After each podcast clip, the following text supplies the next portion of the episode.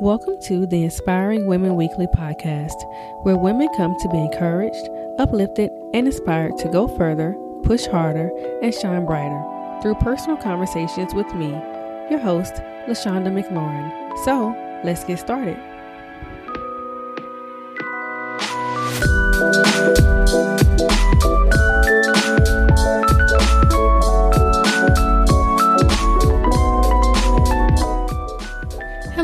Everyone, and welcome back to another episode of the Inspiring Women Weekly podcast. LaShonda here, and I hope that you are having an amazing day and ready to have yet another great week.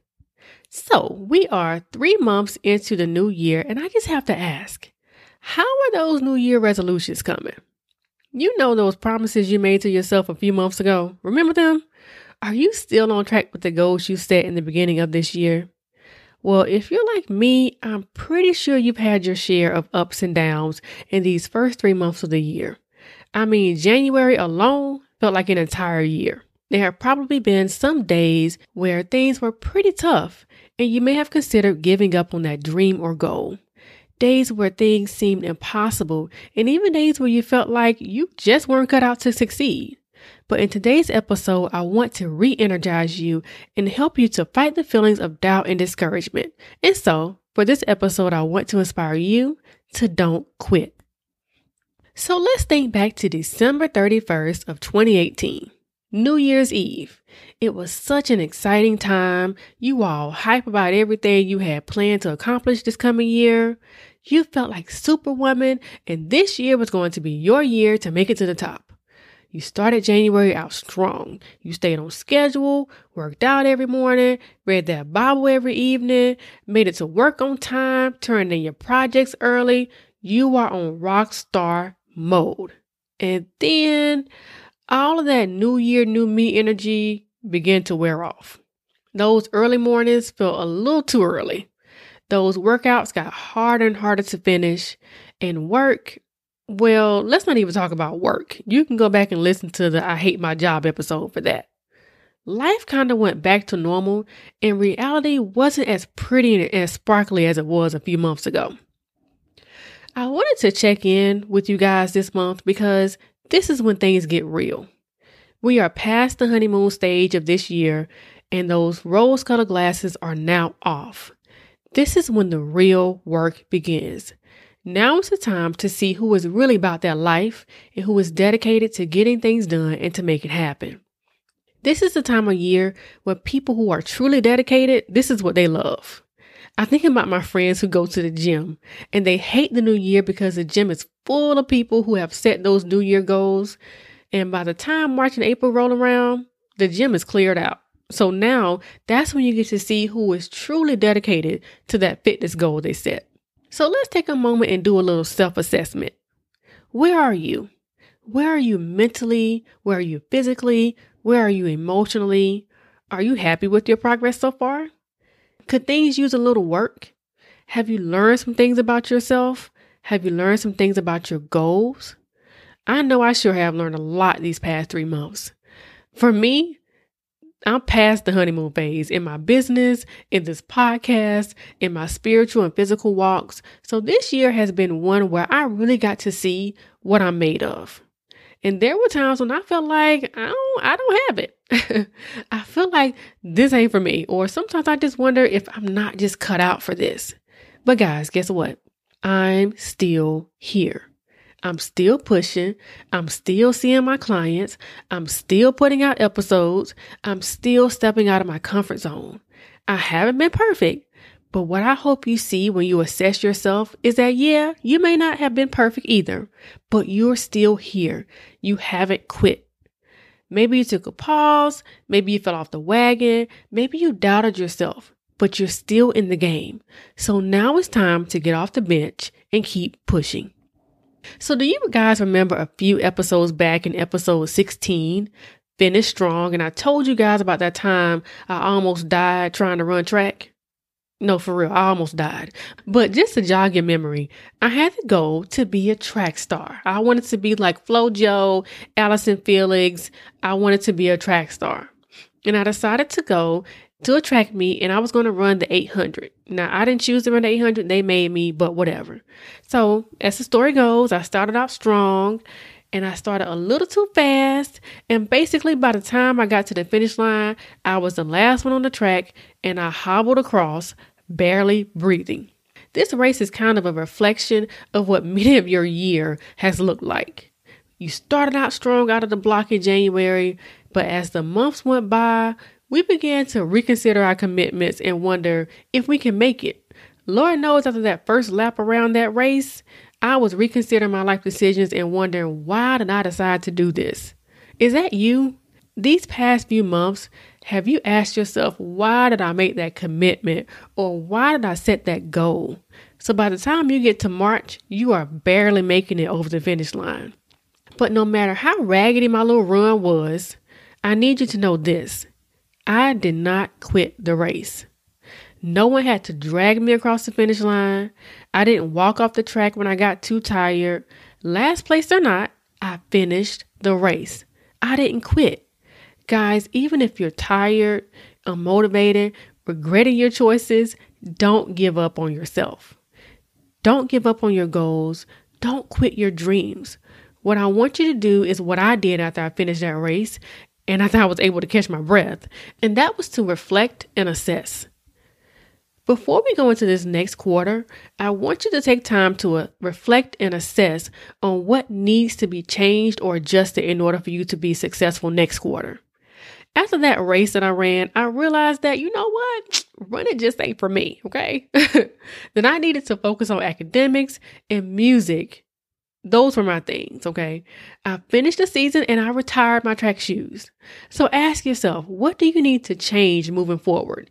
What did you learn about yourself these past three months that you can apply moving forward? Guys, when things get tough or don't go according to plan, don't quit. Just pivot and adjust. Instead of saying, I'm done working out, maybe change your regimen, change the number of days or the length of time that you work out. Instead of quitting your business or that venture that you just started, see if you need to scale back on some of your ideas. I have to do that all the time. in order to get things done, I have to scale back sometimes. Listen, there are times in life when you need to quit and let go, such as when you're in a toxic relationship or when you're doing something that's unhealthy. But there are other times when you feel like quitting, but you just need to adjust and push through. So, since we just brought up the word feel, let's talk about feelings. Sometimes, when it comes to achieving goals or doing things that are tough, your feelings can be your downfall. Do you know how many times we don't do things because we don't feel like it? Ask yourself how many times you didn't get up because you didn't feel like getting up.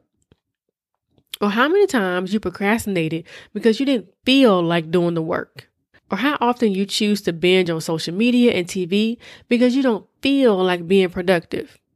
That right there describes my whole week. Guys, we gotta put these feelings aside and ask ourselves not what do I feel like doing, but what do I need to be doing? That's what matters. So set a goal this next quarter to not be in your feelings, but to do what must be done in order to succeed. If you're trying to be more organized or be a better mom, but it's a struggle, don't quit. Get out of your feelings and plan out what needs to be done and get it done.